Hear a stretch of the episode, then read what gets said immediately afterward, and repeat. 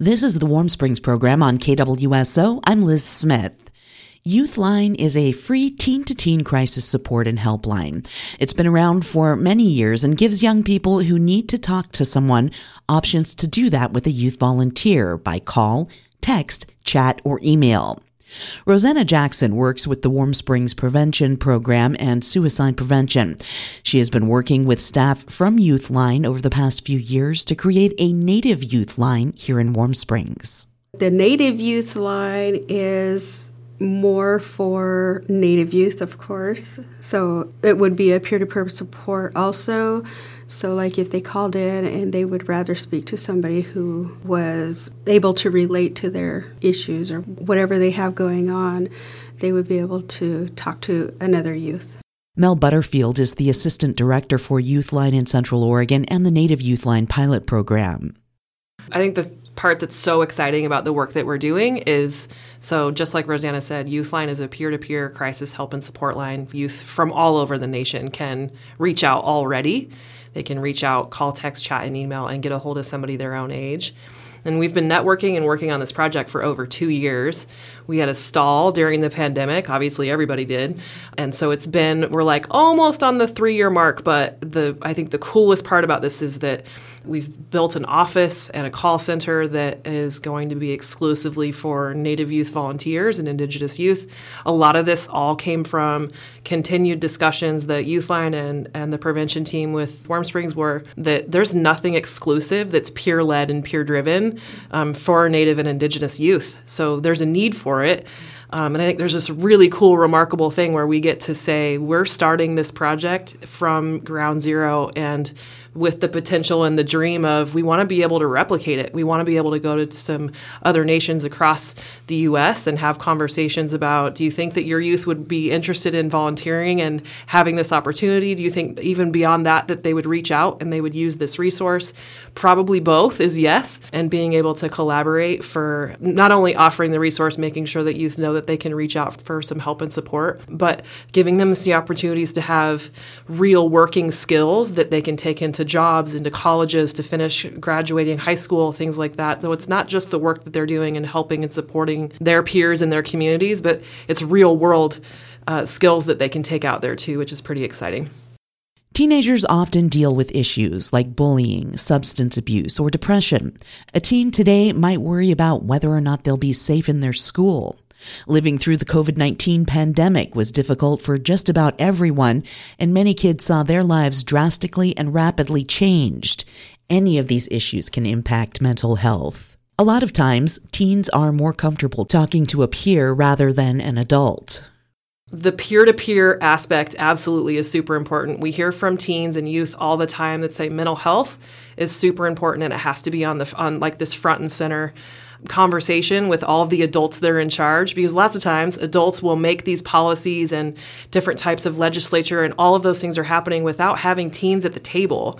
And then you go and have conversations with teens and they're like, "Why would you build a thing that you never asked us about?"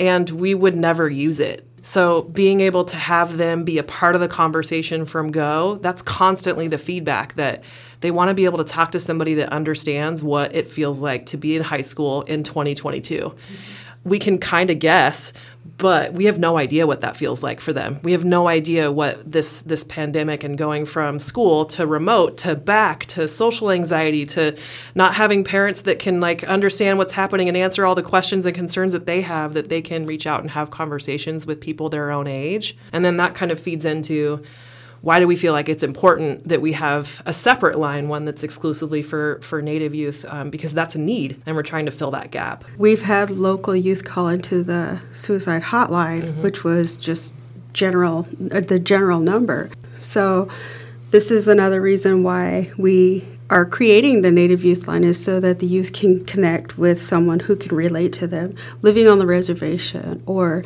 dealing with some of the issues that they're dealing with and not just someone who's dealing with general issues of bullying in school. It could be targeted towards maybe something that they're had to do with their culture. Our guests, Rosanna Jackson and Mel Butterfield, have helped to create the Native Youth Line pilot project in Warm Springs. The Warm Springs pilot project is the first of its kind, and they're currently recruiting local youth who have an interest in volunteering. First, we're going to find them. We have to find the one, youth that are serious about the project. So, we were talking about targeting the summer youth workers, but then we also talked about the seriousness of some of the issues that the youth are going to talk about and talking about confidentiality and that kind of stuff. And the question that always comes up is how do we know that confidentiality is going to be kept? And how that happens is that the youth are not going to know who they're talking to, but if they recognize the voice of somebody they're talking to, then they have to give it to someone else that doesn't know them. So it's kind of twofold. We're protecting the youth that are working on the lines, and we're also the protecting the youth that are reaching out. Yeah. Until we expand the project, um, it will probably feel super close knit because we have um, a lot of our outreach that happens is pretty exclusive to this area and then that will expand across different tribal nations that are in the state of oregon to hopefully washington to california because those will be an easier spread and then like as i said the, the next step would be in expanding to a different area and then we can very easily switch contacts to hey we need you to take this because this is a local family and community, and we want to be able to honor both sides of confidentiality. That our volunteers deserve that, and so do the people who are reaching out.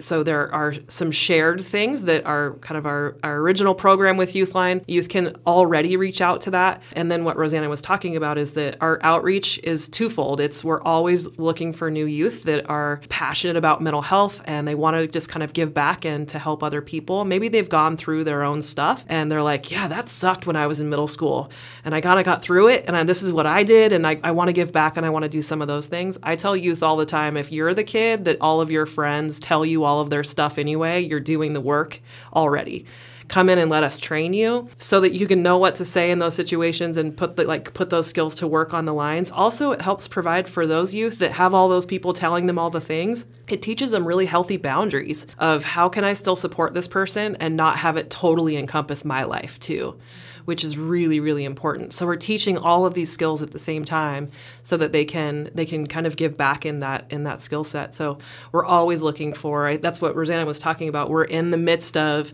now that we have our space and we're building that out and it's wonderful, we're ready for volunteers to to reach out to us and vice versa. You'll see us tabling at a whole bunch of events in the community. We've been doing that for over a year. Um, if they ever see any of our youth line banners or our posters or when we go into schools um, and teach classes about stress and suicide awareness and prevention and what that might look like and how to have healthy habits in taking care of themselves, that if they see us in any of those events, please come up to us and ask us questions about it, learn what it looks like to be a volunteer, and we can have questions, you know, kind of questions and answers and times for what that looks like for them. Our volunteers have to be 15 to 19 years old. Um, I can take 14 and a half. You have to be within six months of your 15th birthday. And the only reason why that's a thing is because our insurance doesn't cover them till they're 15. So I have lots of younger ones who are like, oh, I really want to do some stuff. And I can take you when you're younger, um, but you you'd only be able to do outreach stuff, which is actually really fun, going and tabling um, and going into schools and talking to to some other youth your own age and just reminding them that they're not alone and feeling the things that they feel and that they don't have to carry that by themselves. Mental health continues to have stigma across the age span across all cultures, across any gender identity, any of those things that we need to, as a society and populations, recognize that it's just as important as your physical health and to work every single day to break down barriers and what that looks like and destigmatize the idea of asking for help and being honest around how you're feeling.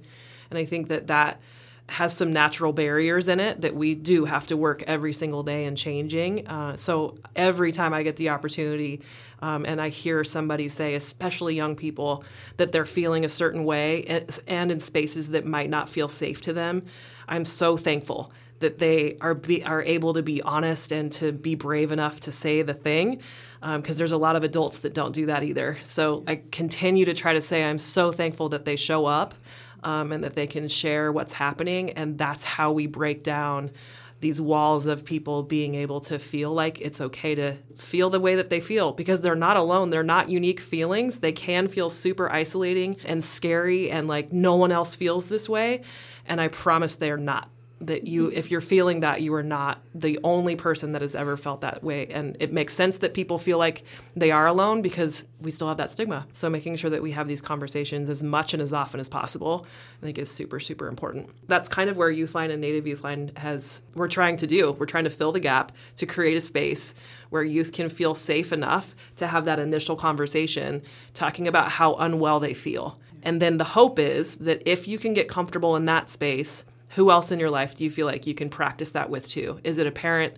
Is it a coach? Is it an elder? Is it somebody else in your community where you can just say the exact same thing you just said to me? Because now they've got practice, right? So that's really a lot of it is just try it out, see what it feels like, get the awkward out and the scary and all of those things, and then do it again. And if you've done it again, hopefully you can do it again after that. So we're we're going to change that stigma and those barriers through these youth practicing and starting now. We want them to feel comfortable with being able to call in and talking. So we want them to feel comfortable and not worry about who's going to know about what I just said or how can I be able to talk to someone that I can trust. So the purpose of this project is to be able to create that for them and to let them feel comfortable. But the other thing is letting them know that this line is not just for youth that are in need. It could be somebody that hears all the stuff and doesn't know what to do. So it could be for getting help for the person they're helping if they don't want to call in themselves. Mm-hmm. Seeking help does not always have to look like going to a counselor or talking to an adult. Both of those can be very uncomfortable for a teen. The advantage of reaching out to Youthline is that they will get to talk to someone who has firsthand experience about what it's like to be a teen in 2022. Native Youthline is also seeking teens with an interest in volunteering with their program we're recruiting for youth. And if you're the kid that is interested in this either as a profession or you just already do it um, and it seems really interesting, come and find us and ask some questions and we can talk about what volunteering might look like. So you can get on OregonYouthline.org is our website. They can even text into the hotline and be like, hey, I'm really curious about volunteering. And our volunteers will send you links to different things. But you can get on our website. Um, and then on our website, you can, there's a, um, an interested in giving back tab. You click on that and you can learn about about orientation, you can fill out an application, you can ask questions directly there, and then one of us will reach out. So it will be either I or Rosanna or Chanel, and we can have conversations with youth then and hopefully answer any of the questions that they have before they potentially volunteer and then kind of prepare them for that next step, which would be going through training.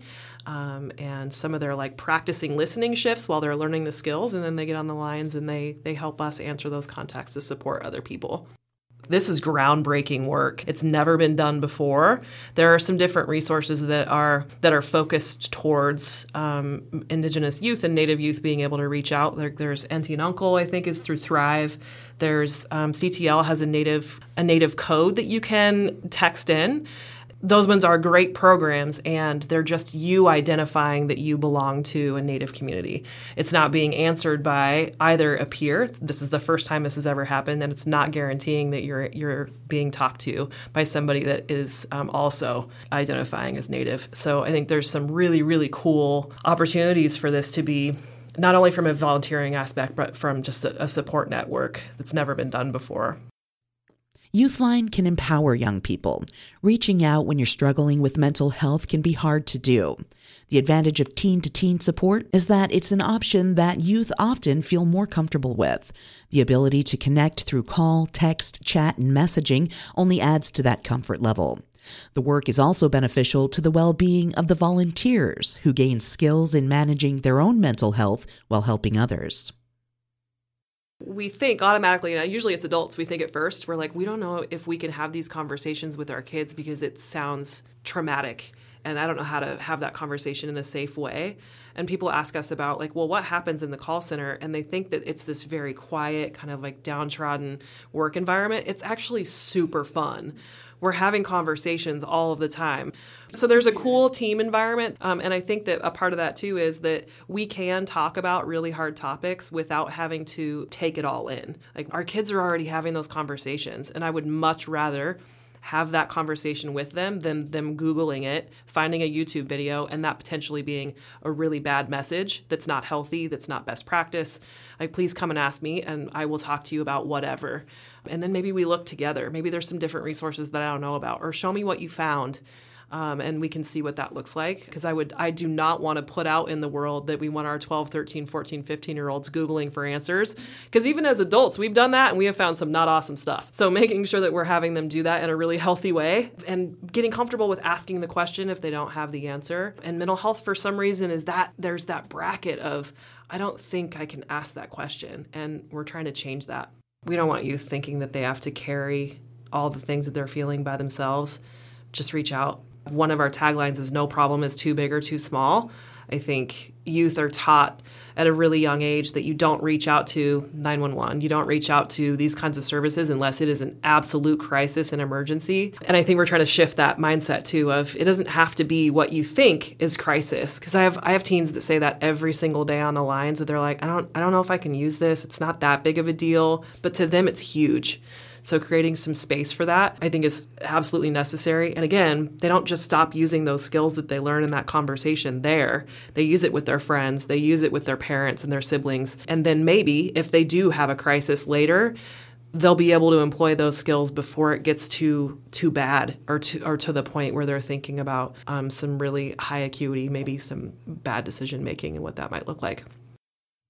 It's not every single day, so they won't be carrying the burden of worrying about if they've done something right or if they've done enough or that kind of stuff. I mean, it's just, you know, you, everybody goes to work and everybody does their best. So, volunteers, once you go through your training and all those things, the ask and the commitment is that you work one shift a week for a minimum of three and a half hours, but usually it's a little bit less just in these areas, and one outreach event a month. And that's only if we schedule them. Um, so, like June, we have 20 events that we're doing across Central Oregon.